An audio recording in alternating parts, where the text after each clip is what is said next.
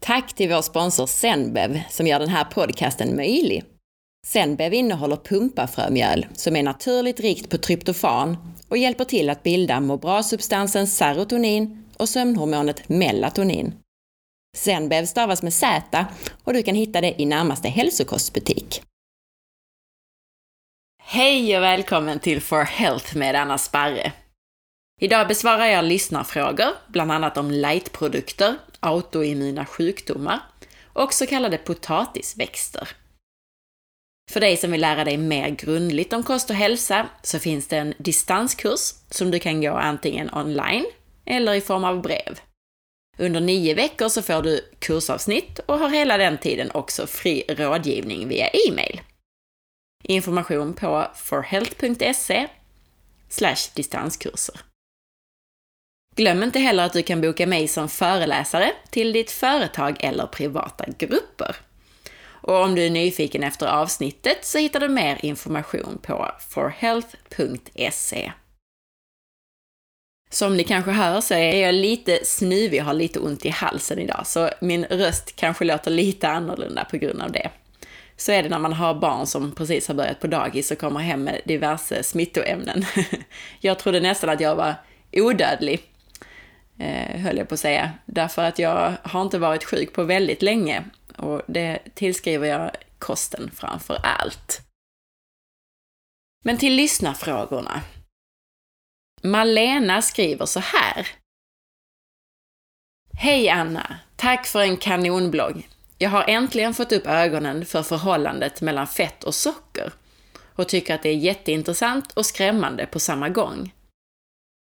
Jag har ramlat över en lista på sockerbeteckningar och sötningsmedel och tycker att det skulle vara jätteintressant att få höra mer om vad det gör med vår kropp och hur vi och den påverkas av det. Jag har till exempel själv i princip dagligen konsumerat Cola Zero. Slutat nu som en konsekvens av min nya kunskap. Men tycker att det är svårt generellt att förstå konsekvenserna av detta konstgjorda. Vissa studier jag sett säger till exempel att konsumtion av Cola Zero inte påverkar din kropp alls, medan andra säger att de artificiella sötningsmedlen kan framkalla cancer. Jag skulle gärna vilja höra lite mer om konsekvenserna av konsumtion av lightprodukter Också då jag som del i familj med två barn under åtta år kan känna mig osäker i vilken roll det spelar. Hur ska man tänka när det gäller lättmjölk kontra mellanmjölk till exempel? Tusen tack på förhand från Malena. Hej Malena! Tack för dina funderingar. Det finns ju lite olika sorters lightprodukter. För det första så har vi ju light som i mindre fett, vilket nästan alltid betyder att man tar en naturlig produkt med bra fett och ersätter med konstiga tillsatser och en massa stärkelse. Alltså dåligt, både för blodsockret och annat. När det gäller mejeriprodukter överlag, som du funderade över, så har jag pratat mer om det, till exempel i avsnitt 14. Men kort sagt så är mjölksocker och särskilt mjölkprotein någonting som vi bör vara skeptiska mot, medan mjölkfettet är nyttigt. Så välj feta mejeriprodukter, så feta som möjligt om du nu väljer att använda dem överhuvudtaget. Alltså riktigt smör är bra eftersom det nästan bara är fett. Ska man använda någonting i kaffet så skulle jag säga hellre grädde än mjölk. Och vill man ge mjölk till barnen så fetast möjliga sort. Och jag ska tillägga att min son inte dricker mjölk alls, om han nu inte får det på dagis ibland. Ingen behöver mjölkprodukter. Vi tror bara det i vårt avlånga land eftersom vi har en extremt stark lobbyverksamhet som kallas för Mjölkfrämjandet, som har tutat i oss det här. Mjölkfrämjandet tillhör mejeriindustrins branschorganisation och den tidigare organisationen som gjorde exakt samma sak som Mjölkfrämjandet hette Mjölkpropagandan. Och dess uttalade syfte var att få svenskarna att dricka mer mjölk och mindre av andra drycker. Sen har vi ju då, om vi bortser från mjölk och, och eh, lätt som är att ta bort fett, så har vi light i betydelsen utan socker. Och det vanliga är ju då att man tillsätter aspartam eller liknande sötningsmedel. Och aspartam har omdiskuterade hälsoeffekter. Djurförsök har ju visat på cancerrisk, precis som du antydde.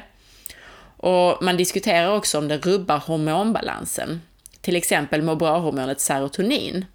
Man diskuterar också om det påverkar hjärna, Alzheimers och så vidare. Och det här pratade jag om i avsnitt 33, om just Alzheimers sjukdom.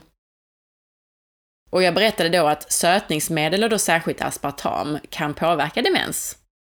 Av de över 90 biverkningar som har rapporterats in för aspartam så är många neurologiska, alltså de berör hjärnan och nervsystemet. Forskning visar på att aspartam är neurotoxiskt genom en exitotoxisk mekanism. Och det är en process som leder till död av nervceller i hjärnan. Förenklat kan man säga att hjärncellerna överstimuleras. Och den här exitotoxiciteten anses ha ett samband med sådana sjukdomar som, som bryter ner hjärnan, som till exempel Alzheimers sjukdom. Aspartam är aminosyror som man har satt ihop på konstgjord väg. Eller egentligen så är det en ester av protein om man ska vara korrekt. Och den här formen finns inte naturligt.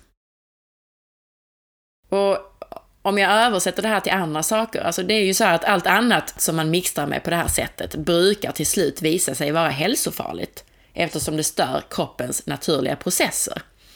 Det blir pusselbitar som inte passar i kroppen. Jämför till exempel med transfett och härdat fett som jag pratade om i avsnittet om fetter. Där man alltså gjort ett försök att lura naturen. Men istället så får man ämnen som är direkt hälsofarliga. Därför att man har de här pusselbitarna som inte passar i kroppen. Och jag gissar att eh, aspartam har en liknande effekt. Och när det gäller motsägelsefulla studier, alltså du nämnde att ibland kan man läsa att, att Cola Zero är ofarligt och ibland kan man läsa att sötningen i eh, läsk som, som aspartam till exempel kan ge cancer och andra sjukdomar. När det gäller de här motsägelsefulla studierna så tänk på att kolla vem som ligger bakom forskningen. Är det oberoende forskning eller är den finansierad av läskproducenter till exempel? Den mesta forskningen är inte oberoende och finansiärerna får ofta de resultat som de önskar. Till exempel att sötningsmedel är ofarliga i vissa fall. Och därför är det viktigt att läsa forskningsresultat och slutsatser med det kritiska filtret påslaget. Fundera till exempel då över vem som betalar forskningen, som jag precis nämnde. Fundera också över om slutsatserna säger samma sak som resultaten. Ibland kan man hitta studier där man läser en slutsats och sen tittar man på resultatet och så, så undrar man hur de har lyckats komma till de slutsatserna av de här resultaten. Därför att de kanske själv omedvetet är påverkade av andra åsikter i, i samhället eller i hälsovärlden. Det tredje man kan fundera över är, påvisar resultaten någon verklig hälsoeffekt? Till exempel en högre dödsfrekvens eller högre sjukdomsfrekvens? Eller påvisar de bara någonting som en del verkar tro är sammankopplat med hälsa? Till exempel förändrade kolesterolvärden, som egentligen inte säger någonting i sig om sjukdom eller död. Det fjärde man kan fundera över är hur utfördes studien och vad testades? Är det till exempel jämförbart det som studerades? Visar sig ett sötningsmedel nyttigare än vitt socker för att det är nyttigt eller för att vitt socker är extremt onyttigt? Och så vidare. Det är tankar som man kan ha. Är det en randomiserad kontrollerad blindstudie? Eller bara en observationsstudie? Alltså jämförs två likvärdiga grupper med den studerande parametern som skiljer grupperna åt? Eller är det så att det är en observationsstudie och man bara låter folk fylla i en, en enkät. Av en observationsstudie skulle man till exempel kunna dra slutsatsen att man blir lång av att spela basket, bara för att basketspelare överlag är långa. Och så här kan man fortsätta. Det gäller alltså att kritiskt ifrågasätta det man läser. Och är det någonting som står i tidningen så får man gärna titta lite på forskningen. Det är väldigt enkelt att hitta, hitta forskning, antingen via Google, men, men det lättaste är att söka på, på det som kallas för PubMed. Men tillbaka till lightprodukterna då. Förutom aspartam så har vi ju tuggummin och annat som brukar sötas med sockeralkoholer. Och det är de ämnena som brukar sluta på OL, såsom mannitol, sorbitol och xylitol till exempel. Dels så påverkar de här sockeralkoholerna blodsockret på samma sätt som socker, om än i mindre grad. Och dels så har jag lärt mig att sockeralkoholer framställs på motsvarande sätt som man framställer härdat fett, med nickel som katalysator till exempel. Så jag skulle faktiskt inte rekommendera sockeralkoholer heller alltså. Ytterligare en nackdel med de här söta ersättningarna är att den söta smaken underhåller ditt sötsug. Så fort du får någonting sött på tungan så går signaler till hjärnan som stimulerar belöningssystemet och gör att du vill ha mer. Så man lurar sig själv eftersom det blir svårare att undvika socker och andra snabba kolhydrater om man fortsätter med den här söta smaken. Jag brukar säga att man helst ska undvika både sånt som smakar sött och sånt som blir sött snabbt i kroppen. Så tipset är att försöka undvika både socker och alla dess dolda former och lightprodukter alltså. Och jag hoppas att det var svar på din fråga, Malena. Nästa fråga är från Therese som skriver i kommentarerna till majonnäsreceptet som jag har lagt upp på bloggen med kokosolja som bas. Hon skrev så här. Tack för ett bra recept. Jag har letat efter ett med kokosolja. Jag har en fundering över din podd. Inte rätt ställe att diskutera den här kanske, men jag gör ett försök. Det gäller podden om autoimmuna sjukdomar. Och jag har ju själv förstått det här med, med gluten och att immunförsvaret attackerar på grund av antagligen en läckande tarm. Trots att läkarna aldrig nämnt detta för mig. Men det jag inte får ihop alls är att du säger att man kan få mindre symptom genom att utesluta viss kost. Jag utesluter redan gluten. Och sen kan man återinföra steg för steg och se om symptomen förvärras. Förstå detta om man har exempelvis MS, men jag har diabetes typ 1. Och hur skulle jag kunna minska mina symptom på diabetes? Hur ska jag kunna veta om jag är överkänslig mot typ baljväxter och ägg? Jag får ju inte mindre symptom av min diabetes för att jag slutar äta ägg. Får inte ihop det riktigt. Tack för svar så jag kanske kan förstå hur du menar. Med vänlig hälsning Therese.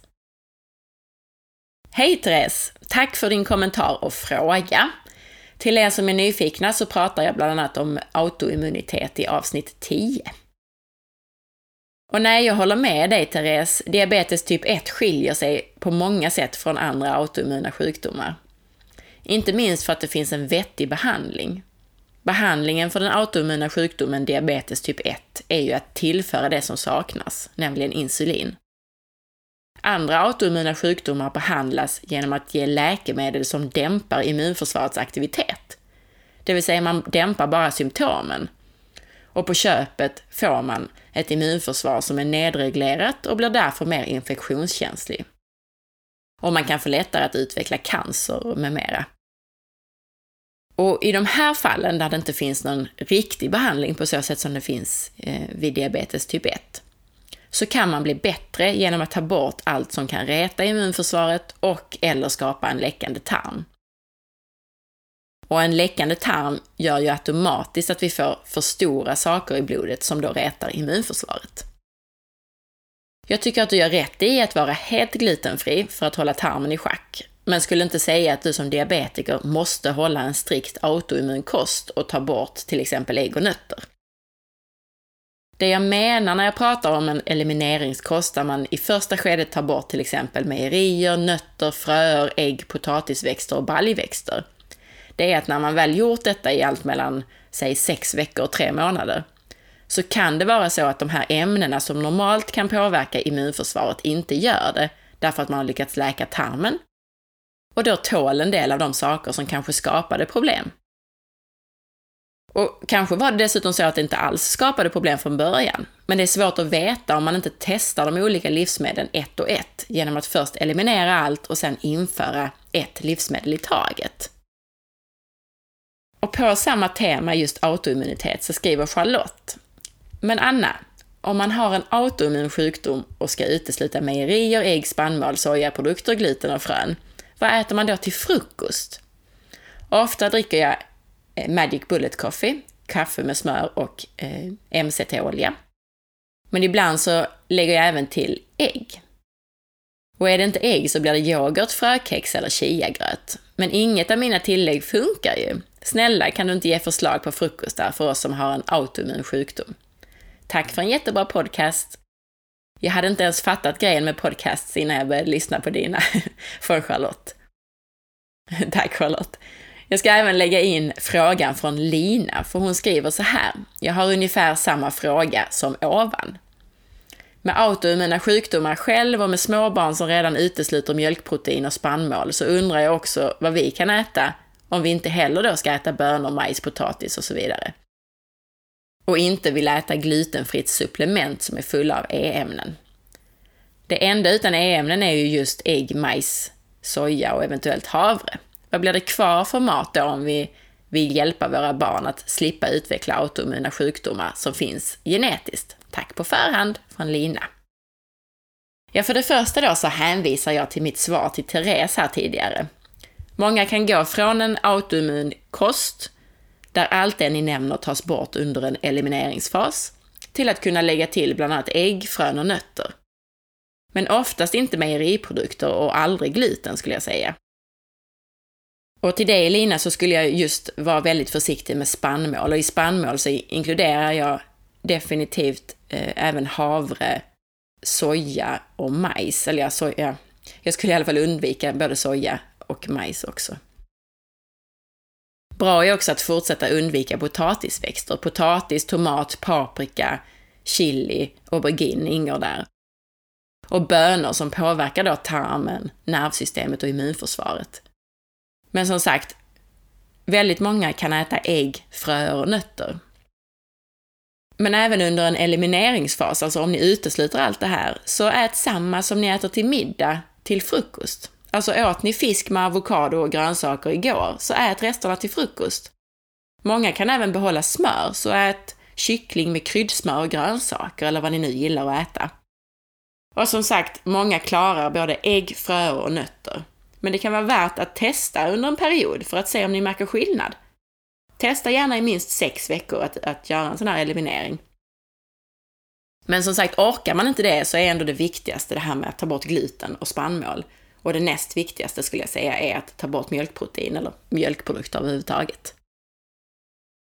Så det var frågorna om autoimmun kost. Och jag har också fått frågor om mat till barn och hur man pratar med barn om mat. Men det här får bli egna avsnitt, för jag kommer antagligen att göra en intervju med en intressant person på just temat mat till barn. Så håll ut en liten stund till. Övriga ämnen som kommer, jag har många intressanta intervjupersoner på gång och dessutom så har jag en gästpoddare som är riktigt duktig på mindfulness, som både ska prata om mindfulness och beskriva hur det har hjälpt honom och dessutom ge oss någon riktigt bra övning. Så det ser i alla fall jag fram emot. Tack så mycket för att du lyssnade idag. Om du gillade podcasten så glöm inte att dela med dig till din vän eller familjemedlem, eller varför inte på Facebook. Ju fler lyssnare, desto större möjligheter har jag att göra bra avsnitt. Tack på förhand! Och missa inte heller att följa med på facebook.com forhealth.se och på Instagram under signaturen asparre. Gå gärna in i iTunes och lämna betyg och recension och titta in på bloggen på forhealth.se och önska intervjupersoner eller ställ frågor. Ha en underbar dag så hörs vi igen om en vecka!